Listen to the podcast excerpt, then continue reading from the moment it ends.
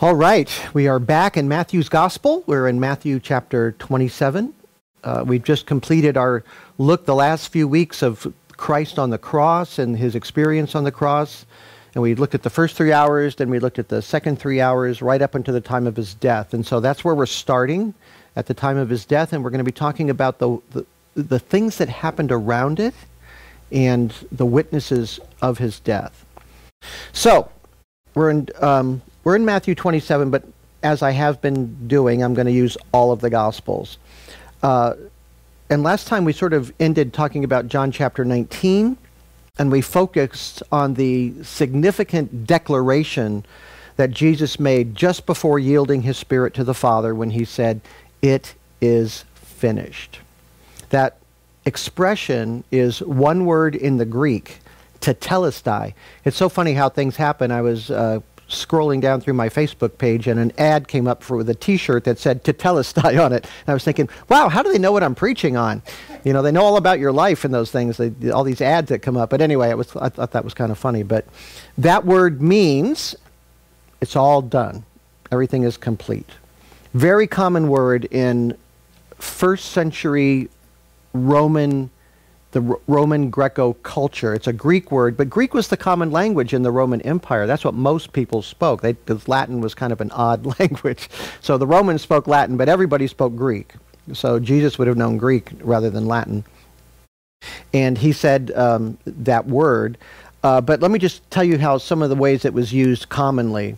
If, if a servant completed his job and reported back to his master, he would say, to Tetelestai. It's all done. It's all completed. I've done my job. If an artist completed a sculpture or a painting, or a writer completed a manuscript and finally had finished revising it and brought it to its final form, tetelestai. It's finished. When a priest examined an animal for sacrifice, like in the Jewish temple, and found it spotless, he might say, tetelestai, it's complete, it's everything it needs to be. So Jesus was the perfect, sinless Lamb of God Je- Jesus finished the work that the Father had given him to do.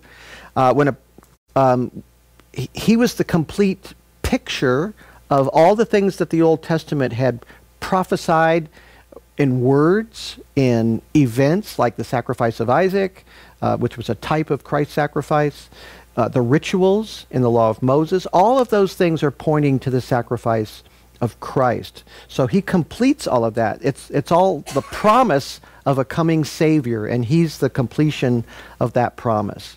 So, all of it points to Jesus' death. So the cross explains all the Old Testament rituals, sacrifices, and symbols, all those things woven into the law of Moses, into the life of Israel. Most interesting, tetelestai was used in business as well. So when a merchant paid off a debt in full, he would happily declare tetelestai. It's finished. Those are good days, aren't they? When you've got a debt paid off and you can say, it is finished, last payment. So that kind of an idea too. Well, Jesus paid our debt, our debt that uh, we have to God's justice because of our sin, which is a major debt. It's a serious debt. It's a soul damning debt. And we can't pay it because the requirement to be with God is perfection. And once you've got that debt to him, you can't pay it yourself. So Jesus paid it for us. So he makes us righteous, perfect in the eyes of God by paying the debt that we owe to divine justice. So that's where tetelestai comes in, and that's why he said it from the cross. It was one of the last things he said. So, the sacrifices of Israel, all those ritual sacrifices, they could never solve the sin problem. How could they? Because we're always in debt but they served as a sign to point to the one who would solve the problem. So when the work is done and the debt is paid and justice is satisfied, Jesus says tetelestai. Okay, so that's the theological truth, and that's the foundational truth of the cross and what was accomplished there for us. And that is a truth you need to hold close to your heart whenever you meditate or think about the cross of Jesus or read the narrative of the crucifixion, that that's what it's all about. It is finished. Our salvation has been accomplished in Jesus. But that's not the end of the story. So I want to continue on now with the things that immediately happened after Jesus died. So it's still Friday. Uh, wonderful things are coming, especially on Sunday. But even in the moments and hours immediately following the death of Jesus, some really fascinating things happened. And we have an opportunity today, uh, similar to the one we had leading up to the crucifixion, because when we were doing that, we saw a lot of other people, characters uh, that were part of the events of that day Judas and Peter and Annas, the former high priest, and Caiaphas, the current high priest, and Pontius Pilate, and um, Herod Antipas, and all, all those people. Well, just like that, following the cross, we see the impact of what happened there on other people people and things around it because God is moving in a very powerful way. So, the most significant event by far is a miracle that in every way confirms Jesus' death and what it accomplished, in that it satisfied the wrath of God and saved us from our debt of sin and paid that off. So the work is complete, it's finished. Christ was the only sacrifice needed to redeem our souls and satisfy the demands of God's justice. And this event is very important because of what it represents. So Matthew mentions it, Mark mentions it, Luke mentions it, and um, in Matthew it's in 27 verse 50. So let me just kind of read that for you. It says Jesus cried out again with a loud voice and yielded up his spirit. So Luke tells us what he said there, and Father, into your hands I commit my spirit. Matthew just mentions that in a general way. And then verse 51 it says, And behold, the veil of the temple was torn in two from top to bottom, and the earth shook, and the rocks were split. So earthquakes are not usually timed at the moment of the exact death of a criminal being crucified. So this is obviously something God had ordained. It's a powerful miracle. It's certainly impactful that it coincides at the moment of the death of a man above whose head is a sign reading King of the Jews, right? So they, he, the king dies and the earth shakes. That's a miracle. But that's not the most significant event. The veil of the temple is the significant thing. With the earthquake came this ama- amazing rending of this veil in the temple. Now, this veil, it isn't like a piece of gauze.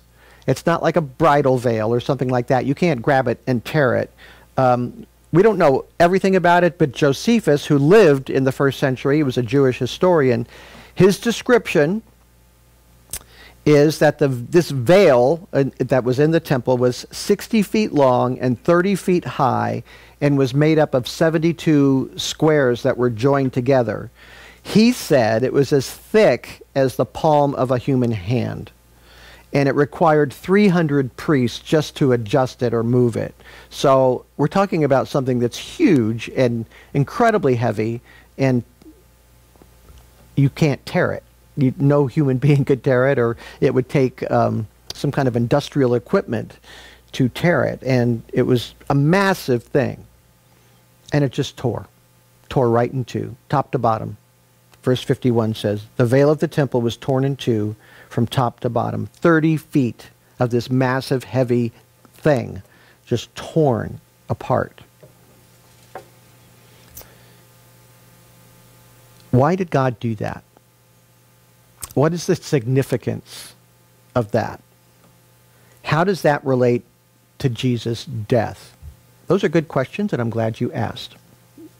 So we want to ask, what did the veil do? That's where we start with that kind of answer for that. What was it for?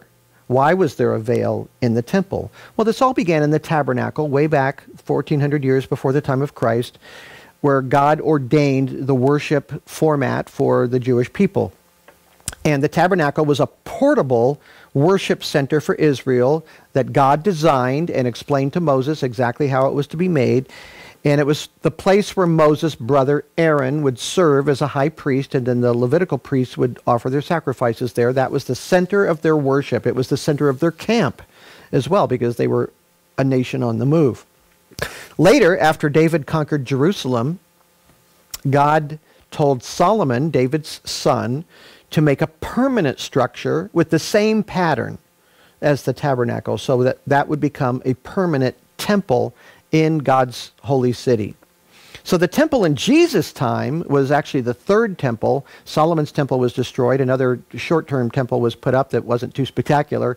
And then Herod the Great, the, the man that tried to kill Jesus as a child, he built this magnificent, one of the great buildings of the ancient world, this magnificent temple, which was being worked on for decades and was still wasn't finished in Jesus' time, but it was a massive, incredible thing. It was a wonder of the ancient world.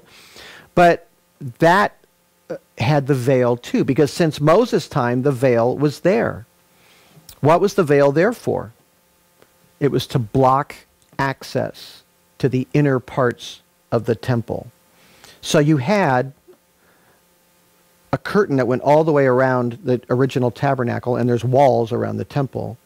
And so there's only one door to go in. And when you go, you come to the place of the altar, and then a, a place of washing, and then the holy place where priests would go in every day, a couple times a day, to take care of the worship going on there, and they would offer sacrifices inside of there. And then behind the, there was another room called the Holy of Holies, and this veil was protecting the Holy of Holies. And only one person could go into the Holy of Holies once a year, and that was the high priest, and that was to offer sacrifice on the Day of Atonement and sprinkle blood in that room. There was one article of furniture in that room. Do you remember what it was? The Ark of the Covenant. So if you saw Raiders of the Lost Ark, you, you know that that's not something you don't open. But um, that was what uh, represented God's place. So if you remember when the Israelites were moving, there was a f- pillar of fire at night and a pillar of cloud by day over the tabernacle. And the, the actual presence of God in a visual way was there in that room. But nobody was ever there, but it was still there. So God was present among his people. That's what tabernacle means, a, a dwelling place. God dwelt among his people. And that's what that veil did. It said, you can't come into God's presence. So again, only once a year could a priest, the high priest, go in beyond that veil where the Ark of the Covenant was. That's, it all said, you can't come near me because you're a sinner. You have sin. And you can only approach me through blood. So that was the significance of all of that. The, the one door, the sacrifices, all that approach. So the veil says sinners cannot approach except through blood. And when Jesus said tetelestai and surrendered his life, that veil was torn in two. Can you understand why? Because now sinners can approach God. The debt is paid. The sacrifice is done. All of those sacrifices pointed to the real Lamb of God who takes away the sin of the world, the sacrifice of Jesus. So once that sacrifice was complete, there's nothing to keep us from approaching God because we have the righteousness of Christ credited to us. That is the great truth of the gospel right there. So his blood is what everything pointed to, the blood of Jesus. All the animal blood didn't do anything. It pointed to Jesus.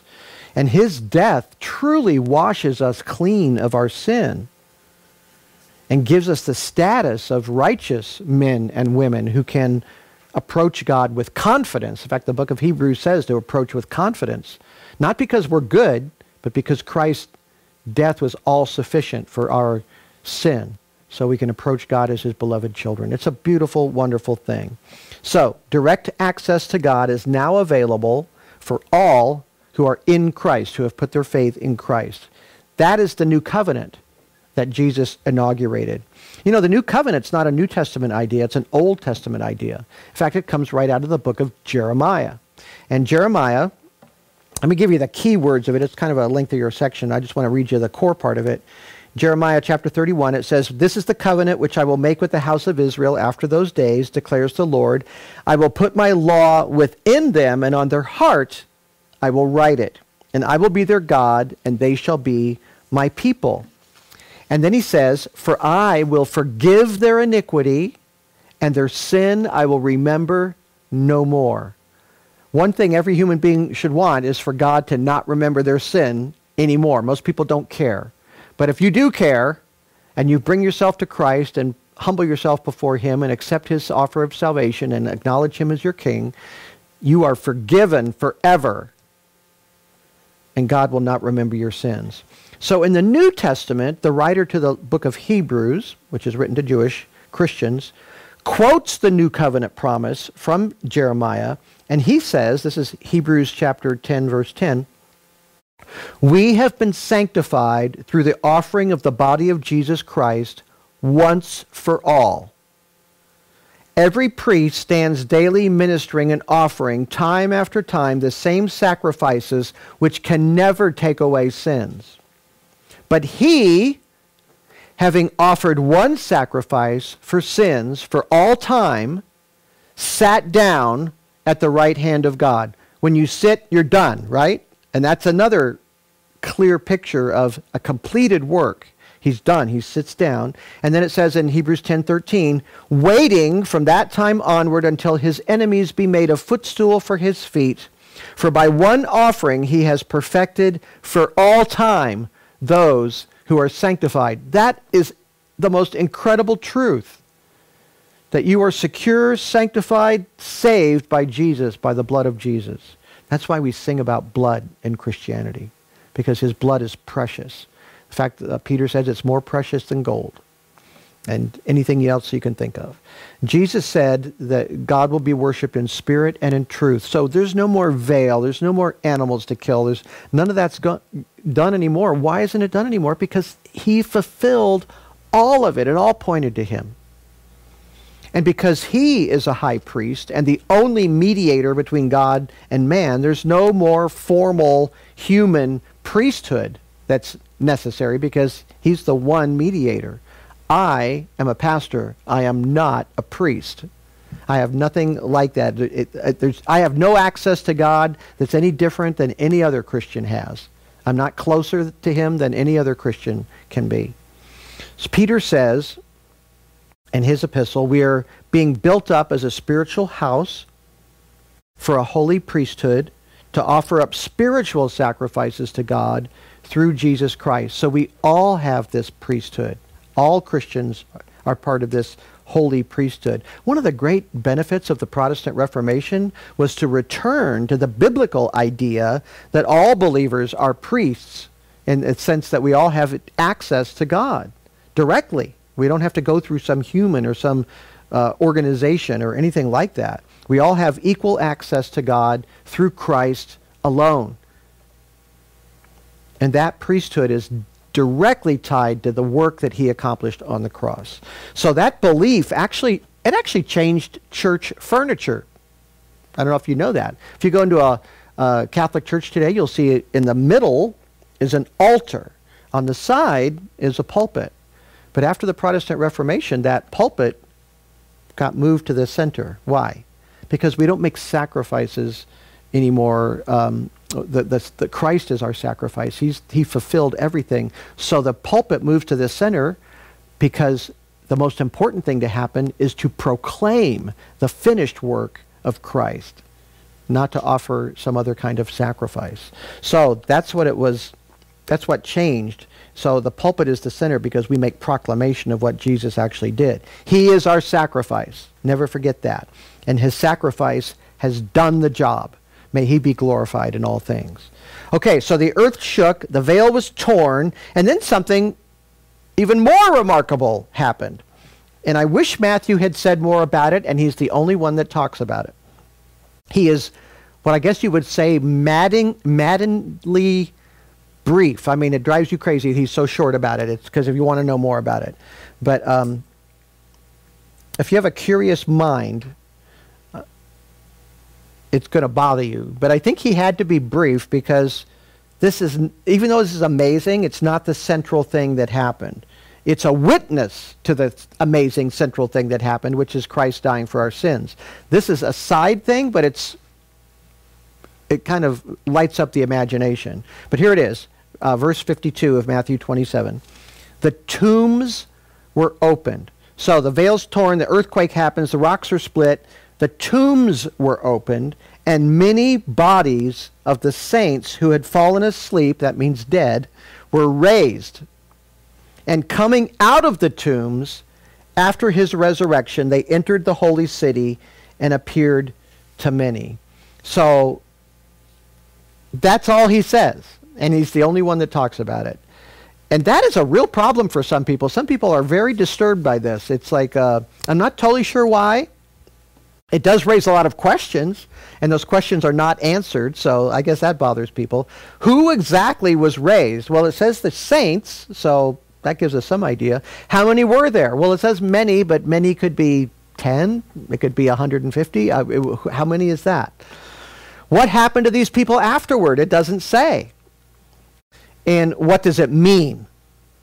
All of those are really good questions, and they're kind of left unanswered.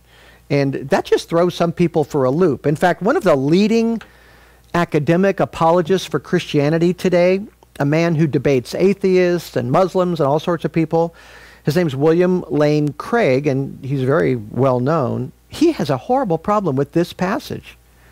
And uh, he says it probably didn't happen. He said it's probably some sort of myth or uh, some kind of spiritual truth that uh, didn't actually happen. And uh, I think the biggest reason for his doubt is that it's just so amazing, but it doesn't give any details. And like I said, the other gospel writers don't mention it at all. But there's a big problem denying that this happened when you have no reason to deny it because it's in the Bible. He's, he spends a lot of his time defending the resurrection. And then, and then he says the thing that happened right before the resurrection is probably some sort of mythological untrue thing. You know who loves him? Muslims. The Muslims he debates love him because he just denied something Matthew says that happened right before the resurrection, which William Lane Craig says the resurrection definitely happened. But he says this, there's something weird about this. I have no idea why he feels that way, except that it's just, he, it's an embarrassment to him for some reason because we don't know enough about it. I think the biggest reason for that doubt is the fact that there's so little detail and that the other gospel writers don't mention it. But all the gospels, all the gospels, except for Mark, Mark is sort of a boiled down combination of Matthew and Luke, so there's hardly any unique material in in Mark's gospel, but all the gospels, all the other gospels have amazing things that happened in the life of Jesus that aren't recorded in the other ones. Because as John says at the end of his gospel, he did so many amazing things that all the books in the world couldn't contain them. So it's not surprising that one gospel will tell things that the other gospels don't. I mean, a scroll is only so long, so they have to pick and choose what they're going to include, and they make their own editing choices. But Matthew's very clear about this. There's no textual issues here. It's right there in his gospel. And I can get why Matthew would keep it brief and not give a lot of explanation because what's the focus of all of this? It's Christ and what he did. So this is sort of ancillary to all that kind of stuff. It's sort of extra. And if you spend a lot of time on this event happening, it could be sort of a sideshow. But he does want to tell us that it happened. And I can't say much about it because I don't know. But uh, it's here, and it's wonderful. It's a wonderful story. I can say that resurrections happened in Jesus' ministry, so it's not that shocking. Uh, Lazarus was resurrected. The widow of Nain's uh, son was resurrected. Jairus' daughter was resurrected. Even in the Old Testament, there are three resurrections of individuals that had died. God used the prophet Elijah to raise a young boy from death, 1 Kings 17. Elisha raised the son of the woman of Shunem, and uh, 2 Kings chapter 4.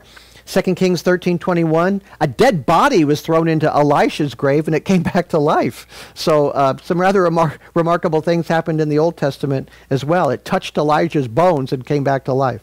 Elisha's bones.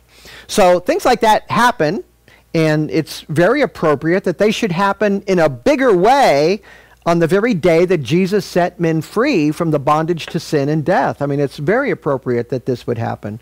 So he paid the penalty of our sins. They're done. Let's bring up some bodies to tell people about it. That's what happened. So I guess scholars like Craig are just bothered that there aren't other kinds of. Another thing I think he would think is this something that dramatic or important, there would be a record of it in other places. But you know why? That's just not true. I mean, there probably was a record of it in other places, but we have almost nothing from the first century. I mean, the amount of material that actually exists from the first century is very slight. Very slight. I'm reading this book on the Roman Empire right now. They have to go to Josephus, whose works did survive, a Jewish historian, to tell us what was going on in Rome. Because there's so little of all of that world that survived. Records didn't survive. Government documents didn't survive. Very little. You have to piece together little uh, tatters and rags is the way they describe the ancient world because we know so little about it, really. Um, not much survived. So there could have been all kinds of things written about this incident and stories told about it and all kinds of things like that. We don't have them. They didn't survive. Even Pontius Pilate's governorship has only a few mentions in writing. I mean, he was a governor there in Judea for a long time. Although there is a marvelous stone that was found excavated in Jerusalem that has his name on it as the governor. I actually saw that stone personally when it was at the LA Museum. So we know he was real and all of that, but we don't have any documents about him, uh, the Roman reports about him or what happened or anything. We don't have that. It was all destroyed over time. So there just aren't that many things. So it's not fishy or anything like that that this uh, isn't known in other places. It's, it's not fishy, it's exciting. And I wish we had more, but we don't. And that's okay. It is really interesting that the earthquake opened the tombs for them. And it's really interesting that they waited until after the resurrection to kind of walk into town and go into Jerusalem. And they were saints, they were holy ones, they were believers. Some speculate that they were speculate that they were recently buried people like Lazarus, uh, not that long in the tombs, but we don't know that either. We just don't know. So they conclude that, like Lazarus, maybe they lived out the rest of their lives and then, and then died. We don't know that. But let's stay with what we do know. God did this miracle to bear witness to what Christ had accomplished. That's what matters. And God held this witness back until Sunday. So these people didn't come in and talk to people until Jesus was resurrected. So it's a witness to his death for sin because it happened at that moment, and it's a witness to his resurrection because that's when they showed up in town. So um, it's really an amazing thing. Now, some things everybody experienced. When the darkness came over the land during Jesus' last three hours, everybody experienced that. Everyone felt the violence of the earthquake at the moment Jesus died. Add to that just Jesus himself, or all the people were, that were there at the crucifixion and watching him, hearing him, um, his dignity, his forgiveness, his compassion, his words to the other thief, his words about, um, my God, my God, why have you forsaken me? All of that, all those people there heard that and saw all of that. And all of those things led to another witness that we have, a person who was there at the crucifixion. And that's the man that was assigned and given the responsibility to make sure Jesus was put to a cruel death. So it's the Roman centurion. He saw all of it. Matthew, Mark, and Luke all talk about him, and each gives a little bit of extra detail about him. So we're going to look at Matthew's, Matthew 27 54. So the earthquake happens. The sky's been dark. Rocks are split. He doesn't know about the tombs yet. Now the centurion and those who were with him, keeping guard over Jesus, when they saw the earthquake and the things that were happening, became very frightened and said, Truly, this was the Son of God.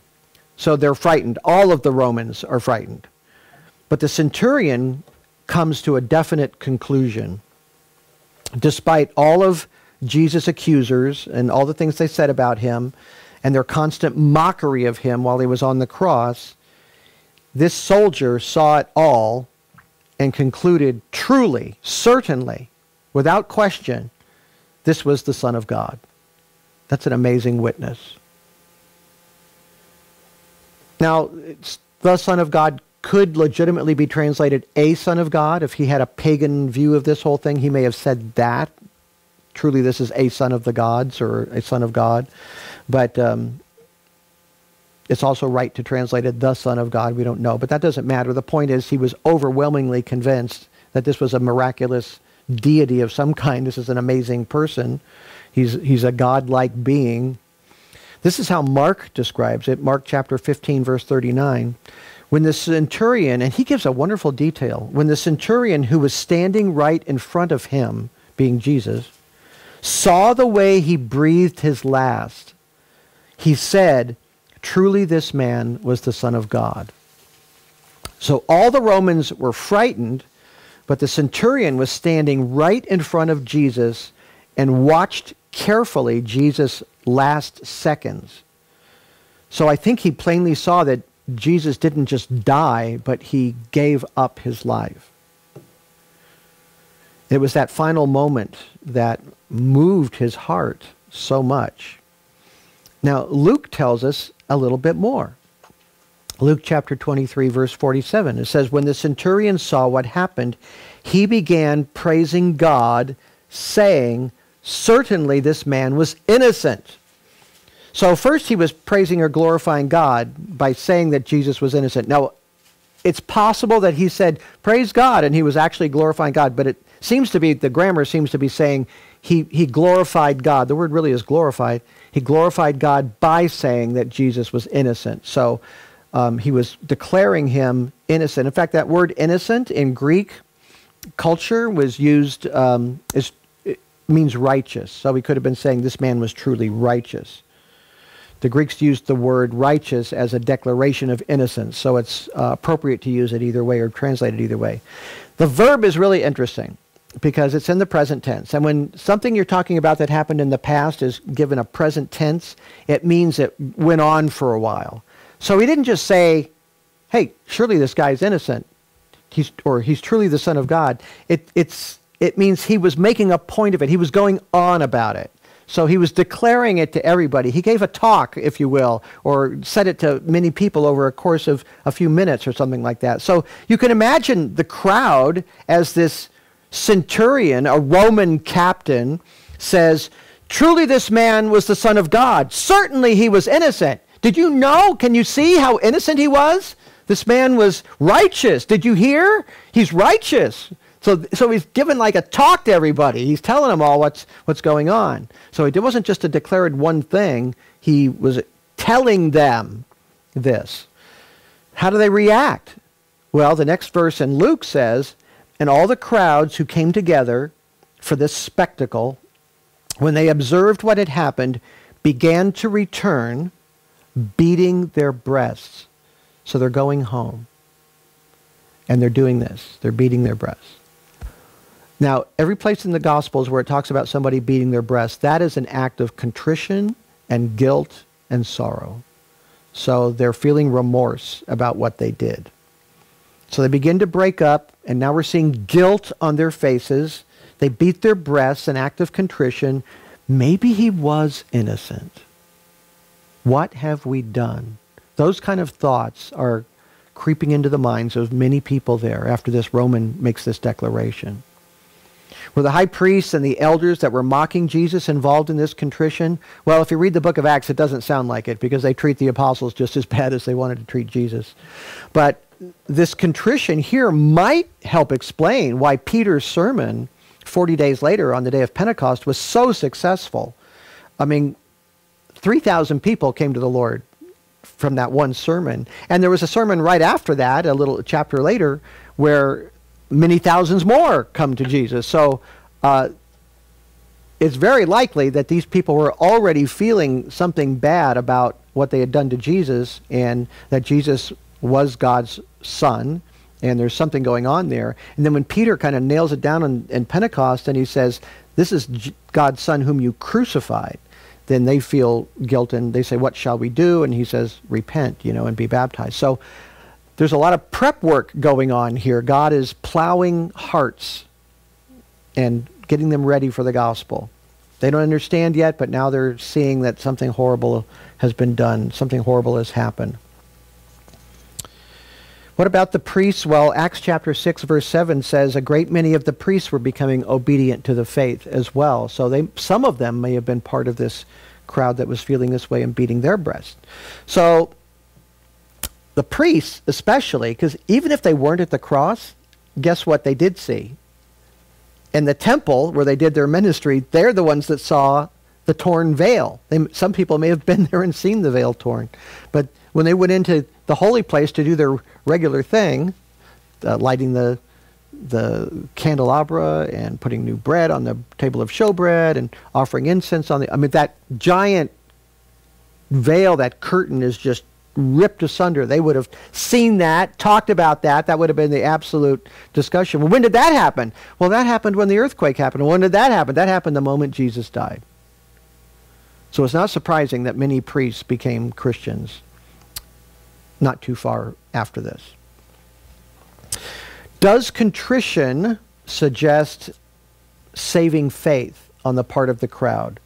No, probably not. We, we learned from Judas that remorse does not equal faith. But, like I said, God is plowing up hard soil. So hard hearts are being softened. So many will be ready when Peter preaches the word, and they will become Christians and they will be saved by that. So the remorse itself is not saving, but that's a good place to be, to realize that we sinned against Jesus and we all sin against Jesus. We all put him on the cross by our sin. So if we feel the remorse for that, then the best thing to do is to take the next step, right? And come to him for salvation, to have that access to God, the holy God who will look at you as pure because of Jesus' blood. Okay, can you handle one more witness? Well, just one more thing. Let me point you to one more witness, and this is the witness of forensic medicine. Huh? People would have been starting to drift away after Jesus died, but and beating their breasts and all of that. But this would have been seen by the soldiers who had to stay there, the women uh, with Jesus' mother, and the apostle John. So this is a, back in John chapter 19, verse 31. It says then the Jews, because it was the day of preparation, so that the bodies would not remain on the cross, on the Sabbath, for the Sabbath was a high day, asked Pilate that their legs might be broken and that they might be taken away. Typically, if you were crucified by the Romans, you would be exposed until you died. You died by exposure and just not being able to handle it anymore. Your body would just give out. And sometimes it took a couple of days. But a typical Roman uh, way of ruling their empire was to make concessions to the local laws and customs of the people. So they didn't want to unnecessarily offend people.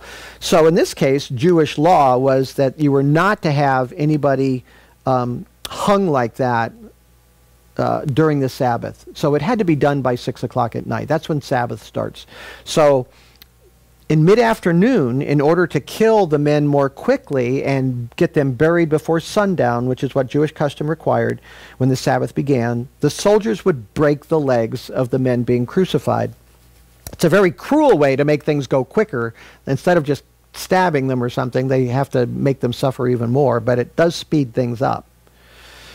So on a cross, you have to use your legs because you can't breathe when you're in that position. So you have to push on your feet to, to catch breath. And your lungs are gasping for air. And if your legs are broken, you can't do that anymore. So you die of asphyxiation pretty quickly. So they decide to do that. They're going to break their legs. And uh, when they come to Jesus, they find out he's already dead. And then if you skip down to verse 32, it says So the soldiers came and broke the legs of the first man and of the other who was crucified with him. But coming to Jesus, when they saw that he was already dead, they did not break his legs. So one soldier wants to make sure that Jesus died, so he runs a spear up into his chest cavity. Then in verse 36 it says, These things came to pass to fulfill the scripture. Not a bone of him shall be broken. And another scripture says, They shall look on him whom they have pierced. We've already talked about that one in the past. But not a bone of him shall be broken is from Psalm 34:20. But most importantly, it was the rule that the Passover lamb um, in the law of Moses not have its bones broken. So this is Exodus 12, right when the Passover was first inaugurated, verse 46, it says, It is to be eaten in a single house. You are not to bring forth any of the flesh outside the house, nor are you to break any bone of it. So the Passover lamb is not to have its bones broken. And Christ is the Passover lamb. So it was proper and right that his bones not be broken. So again, it's a timing thing. He, God timed that his death would come before the moment when they were going to go around and break everybody's legs.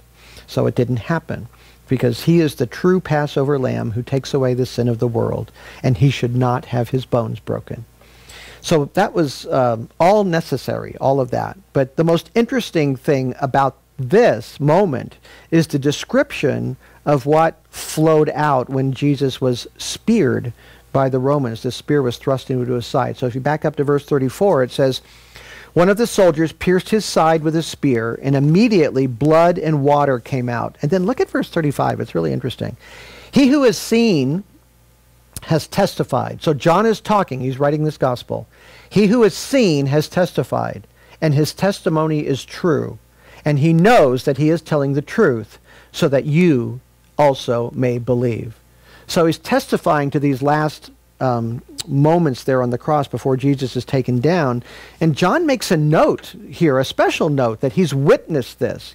And it's rather unusual in its emphasis. And it doesn't seem to be talking about necessarily the whole thing, but, but this, uh, what this soldier's act was. Now, it does encompass everything. He was there for everything.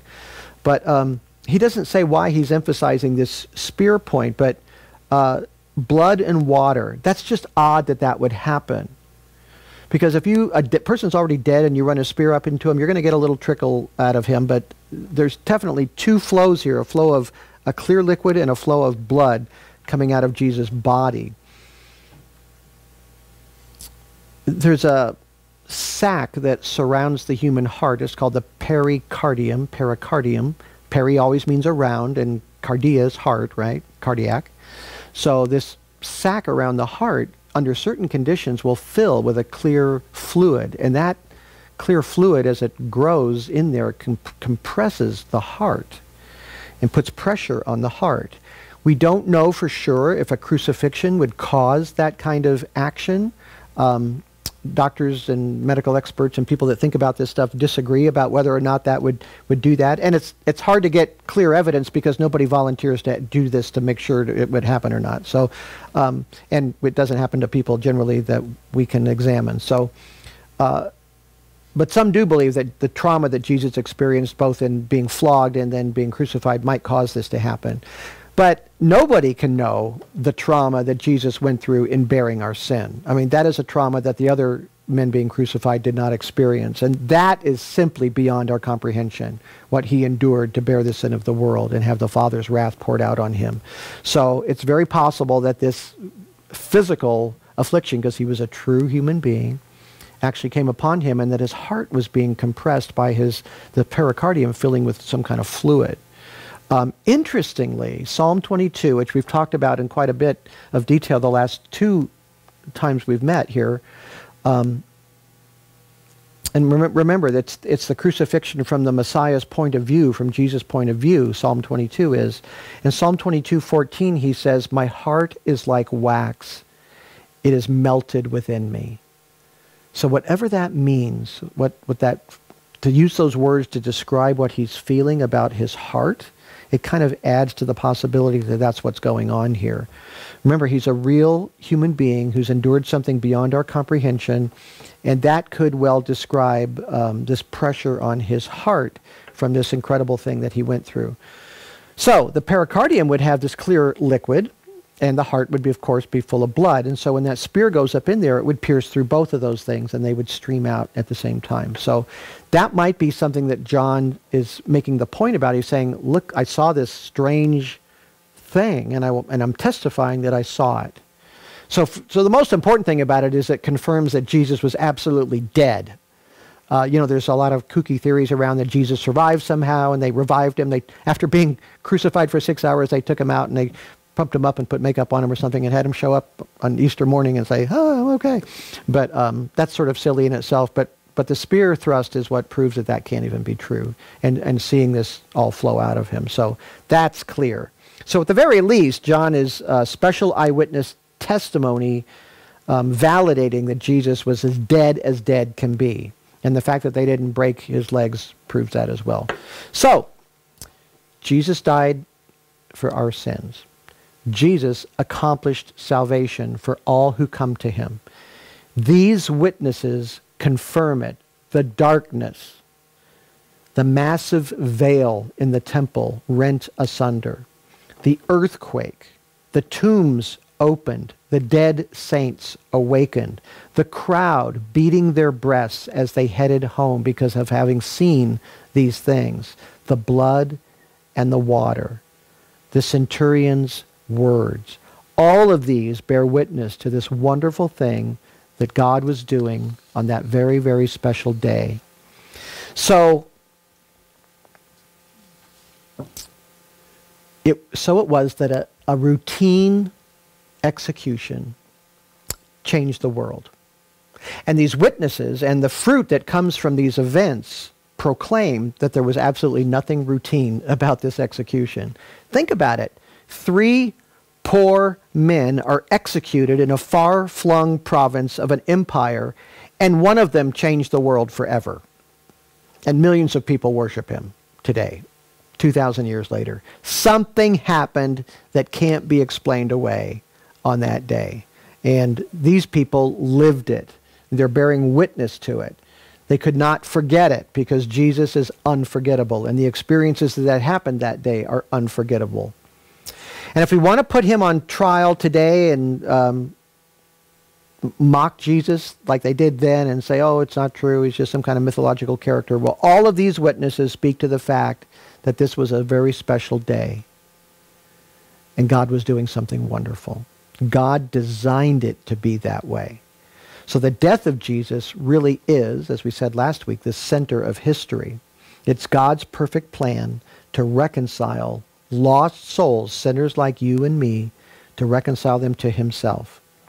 If you have resisted putting faith in Jesus, you should walk away from knowing these things, beating your breast in remorse for your own sins.